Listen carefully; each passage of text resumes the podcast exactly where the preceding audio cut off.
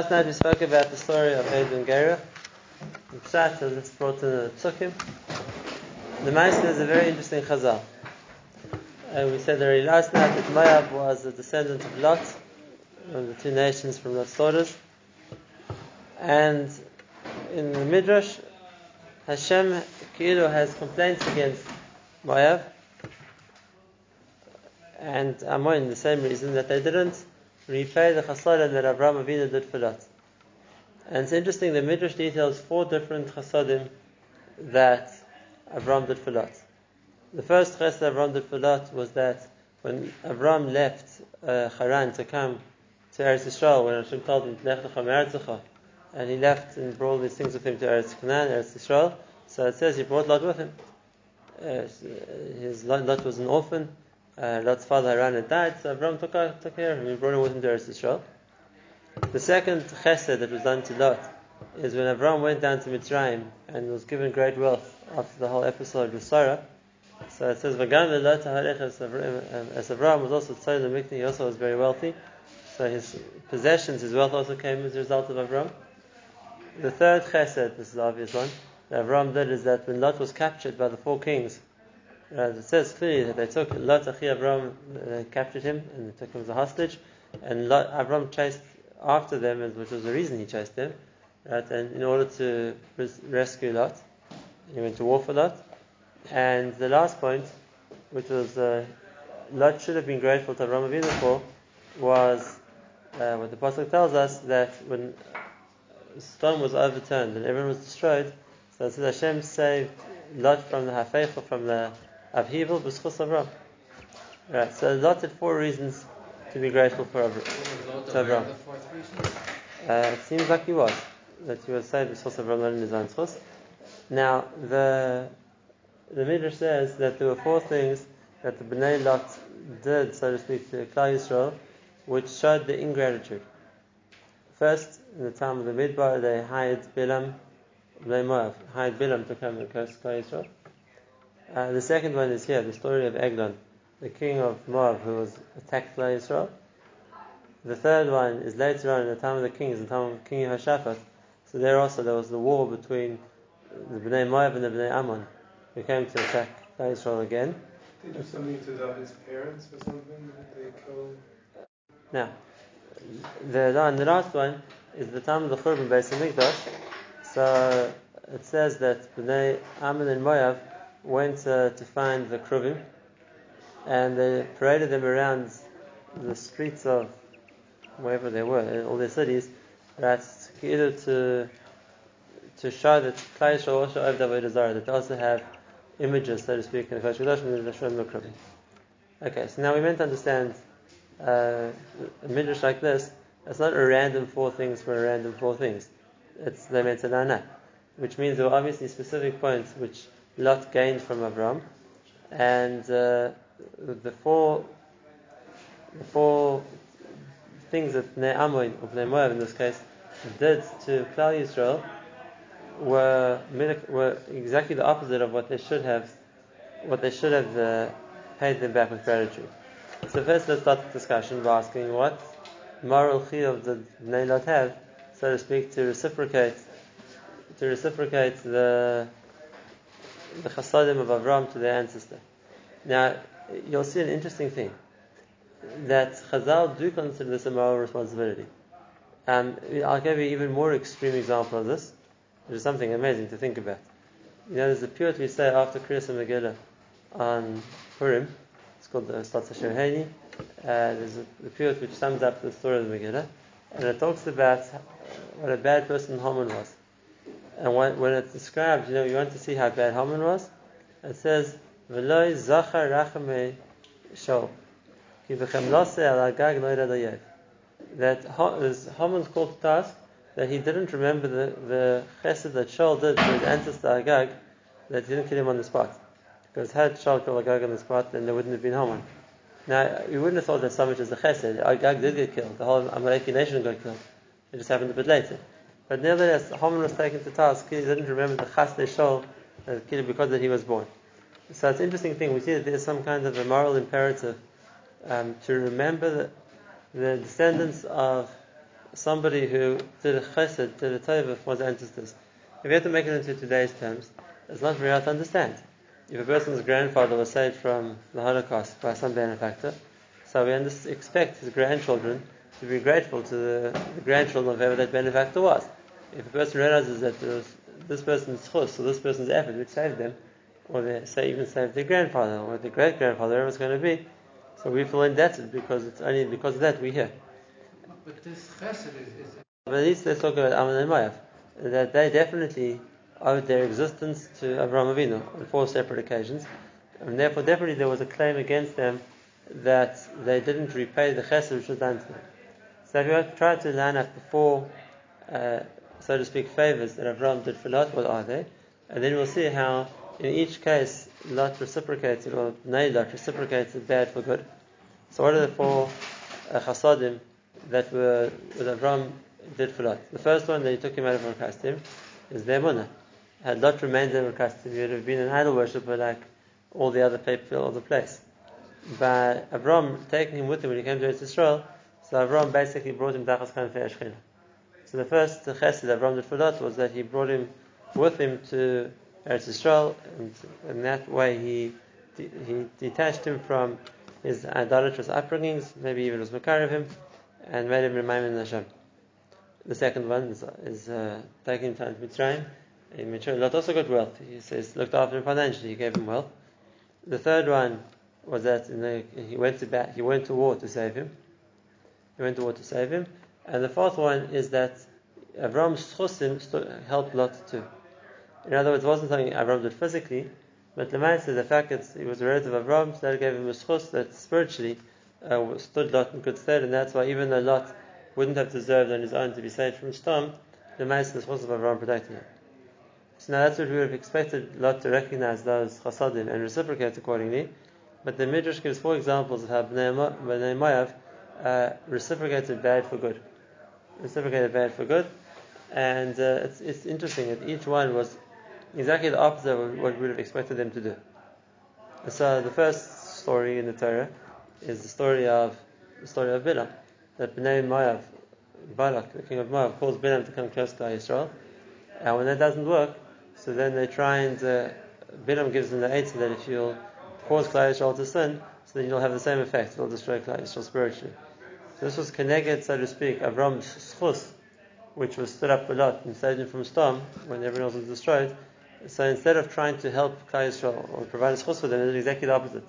They tried to find a way spiritually to destroy them, whether it would be through Bilam's curses or through their own Averis, but it was, uh, so to speak, reciprocating bad for good. They tried to cause not schus for Klal Yisrael, but exactly the opposite. Try to increase chayvus for Klal Yisrael. Uh, the second case, the second story, is the story here of Eglon Melech and it seems that uh, the extent of what Eglon did to Klal Yisrael was to take money. He invaded Klal Yisrael and they had to pay him tri- tribute, had to bring him whatever taxes he wanted. And that was connected the chesed that Avram did for Lot, that he that he made sure that he became wealthy. So Bnei Lot shouldn't have tried to enrich themselves at the expense of the Jewish people. Exactly the opposite. But that was the way Eglon here, the king of Moab, he again reciprocated bad for good. The third case was uh, the fact that Avram went to war to save Lot. And this that's regarding the time of Yehoshaphat when the kings of Ammon and Moab and uh, Midian came together to fight to, to fight against Israel.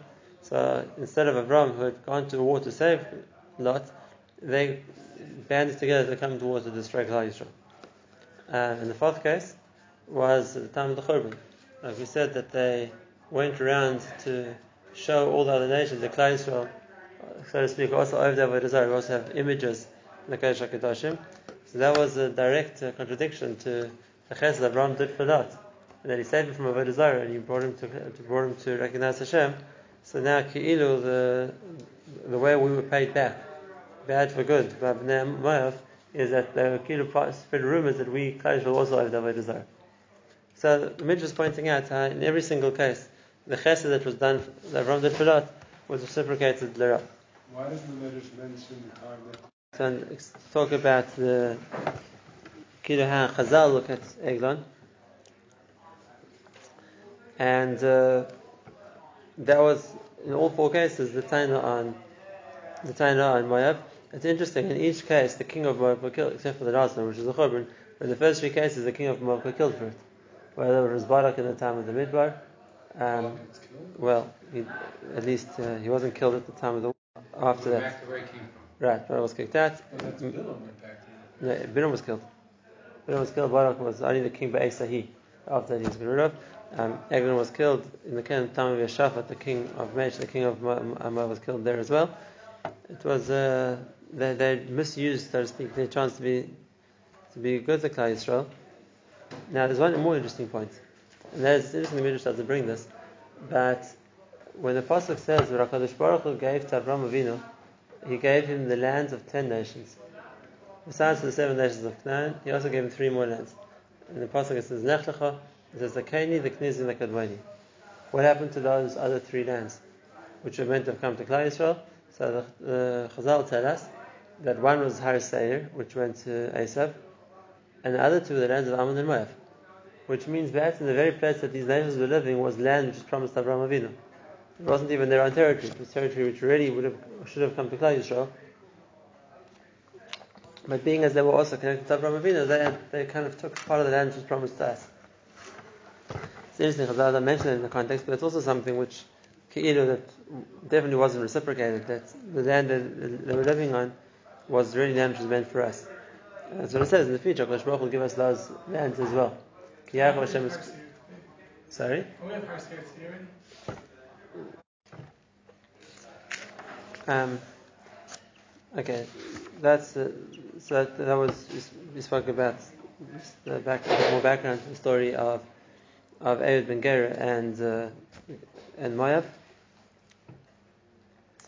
Like we said, it's an interesting thing. We don't find that Ehud uh, judged Klal Yisrael or led them in Torah. Ehud was then sent to save them, and uh, he did. You know, he's called He- He, now he's, he's a shofet. He was saved Klal Yisrael from, from Moab. He also then afterwards led the counterattack which destroyed or killed the standing Moabi army who was in Eretz Yisrael, like we saw. And uh, after there's a period of quiet for 80 years. How did they know that he was the next person? Certain it says that like a certain vatislach of Ruach Hashem. There's a certain uh, Ruach HaKodesh that they got, a certain spirit of Gvur that Hashem gave them to be leaders. Here it doesn't say that, but uh, the Maisa- The people thought that he had the Ruach Hashem. In some of the, in, in the case of some of the Shaftim, we'll see that they did. Um, here it says Vayakim Hashem leMoshiach, but we don't know how Hashem made that known to the rest of the Jewish people. Or it could just be that he, when he told them what he had done, he, you know, he called everyone to, to defend themselves because, being as he just killed the king, there was going to be you know, a counterattack, whatever it is, so they rallied behind him. That could also be that a person took leadership and they joined him. The next shayfet is an interesting story. Of Hayasham Gebren Anas. Afterwards, was Shamgar ben Anas. Um, now, this interesting that the story of Shamgar ben Anas, as opposed to other shayfetim, it doesn't start with the preamble that Klai Yisrael did the wrong thing and they were punished, and then uh, daven to Hashem and Hashem saved them. But just as he ca- next came Shamgar ben Anas, and this the Mepharshim explained that this the Seder says this was when Ayub was still alive Is when Ayub was still alive. The previous Ayub was still alive, he was alive for a long time. We saw he was there was an 80 years time span after the story of Eglon that Ayub was so to speak the leader. Towards the end of Ayub's life was the story of Shamgar. So there wasn't like a case where the previous Shephet had had died and now Klal Yisrael had receded into Avodah and then uh, they had to go through the process again. Shamgar was there to save them from a threat, but it was without all the stages in between. What did he do? He killed 600 Plishti soldiers B'Malmad HaBakar, which means with the uh, yoke of the oxen. When you pull the plow, there was a moment that hold the plow straight, the metal piece, whatever it is, and he used that to attack the Plishtim, and he managed to kill 600 Plishtim with that. In other words, the fact that the Plishtim had come to attack Klal Yisrael, and Shamgar held them off with this farming implement, that was a, was a Hatzara for. Now, an interesting thing over here. There's a stir between the Gemara and the Midrash. The Gemara says in Sukkah, uh, from every Shevet, there must have been a Navi and a Shevet. Uh, there are enough Shevet for that. The Nach doesn't always tell us who's from which Shevet. Some of them we know. For example, Osniel was from Yehuda, we know that. It's uh, uh, from Farish. Ehud was Ben Gera Hayimini, it's from Binyamin. So we know that as well. Which Shevet was Shamgar from? It doesn't say. So that's on the one side. There's a Gemara that says that every Shevet was Mamid, Navim, and Sheftim. There's another, but the Midrash says different. The Midrash says that there was a Shevet from every Shevet except for Shimon. Because after the story of Baal Pa'ar, so Shimon wasn't right for leadership. And therefore they didn't deserve to have a Shevet. So it's a bit of a stare. The Gemara says there's no Shevet should have Shevet. And the Midrash says that Shimon didn't have a Shevet. Either way around, the way that the Mepharshim resolved the stare is that Shamgar was from Shimon. We're talking about now. Now he was in an interesting position because he never led Klal Yisrael because it was a period when Aaron ben Ger was still alive. So officially Aaron was the leader. He must have been an old man at that stage, but he was still the leader. But Lemaisa, he, would, he acted to save Klal Yisrael from an enemy. So the job of the Shevet has been the one to, through whom the Yeshua came, Shamgar could do. To be a leader of Klal Yisrael, he wasn't, and then that, therefore there's no steering. Uh, when the when the Gemara says in Sukkah that there was no Shevet, it wasn't Maimed Shefet, it means that someone who saved Klal Yisrael. And Shimon also had someone saved Klal Yisrael, which was ben Anas. When the Midrash says that Shimon wasn't zeichet to leadership because of the story of Baal Pa'ar, so it's true because even though they had a Shefet or someone who saved Klal Yisrael, he never was really the leader because um, Ed was still alive, which is why also it tells the story of Shamgar, it doesn't say like for all the other Sheftim how long he was in charge for, or how long Klal Yisrael had peace of it. It wasn't an independent rule. It was under the, so to speak, the over, overarching authority of Ehud, who was still alive. And this is also the first time we come across the Plishtim. The Plishtim are going to be a steady thorn in the side of Klal Yisrael throughout the period of the Sheftim and the kings. The first time we actually find that they attacked Klal Yisrael was now, in the time of Shamgar ben Anas, and the news was that he managed to defeat them with this Malmad HaBakar, with the, like we said, the, the plow the, that was used for, for used for the oxen, and that was a nest. And this foreshadows a similar story later on uh, with the Plishtim. Um, a number of times, we're going to see later on, both by Shimshon and others other kings, when they defeated the Plishtim, it was with unconventional weapons. I mean, just as an example, a similar case, Shimshon at the end of the Shaftim, uh, he used the jaw a, he used the jaw of a donkey to fight the Plishtim. And you wonder always, why was there uh, such like original weapons that they used to fight the Plishtim with? Didn't they just use the normal swords or whatever, spears, whatever they had? Isn't there So- Plishtim forbade them Oh, That's the answer. So the, it says clearly in the Nach later on that uh, the Plishtim maintained, uh, so to speak, a very strict uh, limit on the amount of metal that Yisrael could produce, and therefore they wouldn't let them produce, they wouldn't let them produce uh, weapons. Which is like you're going to see a number of times in the Nach.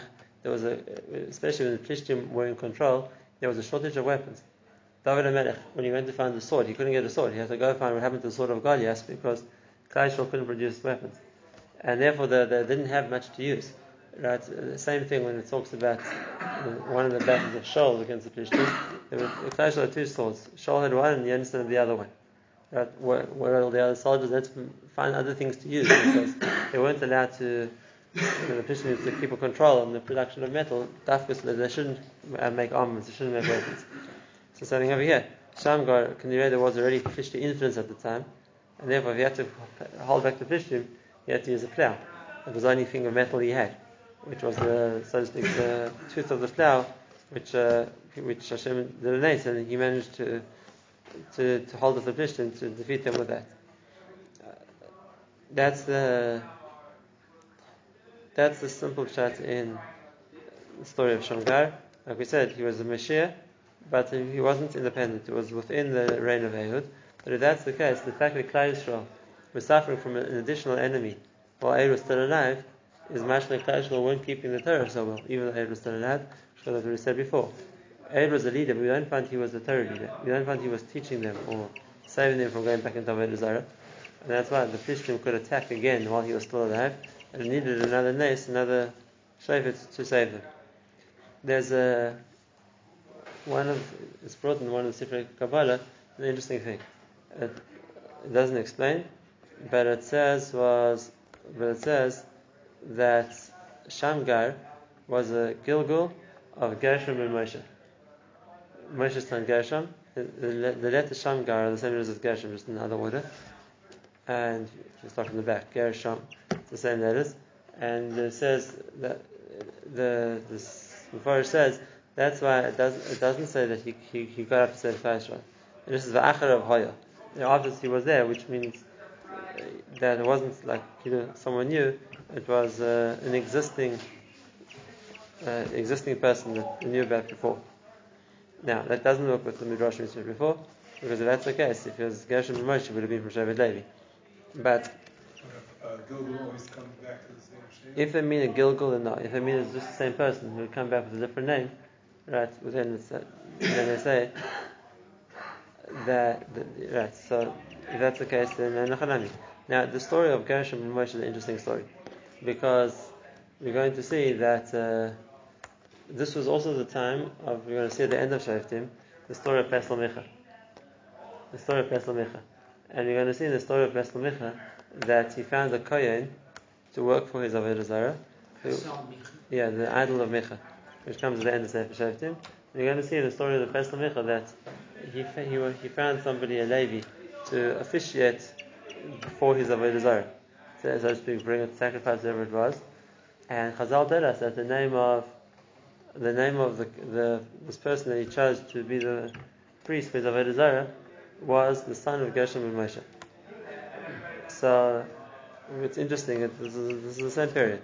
So it's interesting that uh, on the one hand, Gershom, or either it was himself or Gilgul, it's not clear exactly which way he meant it, was saving Klal Yisrael, whereas his son was the one who was involved in uh, the Pesel Micha. Isn't everyone a Gilgul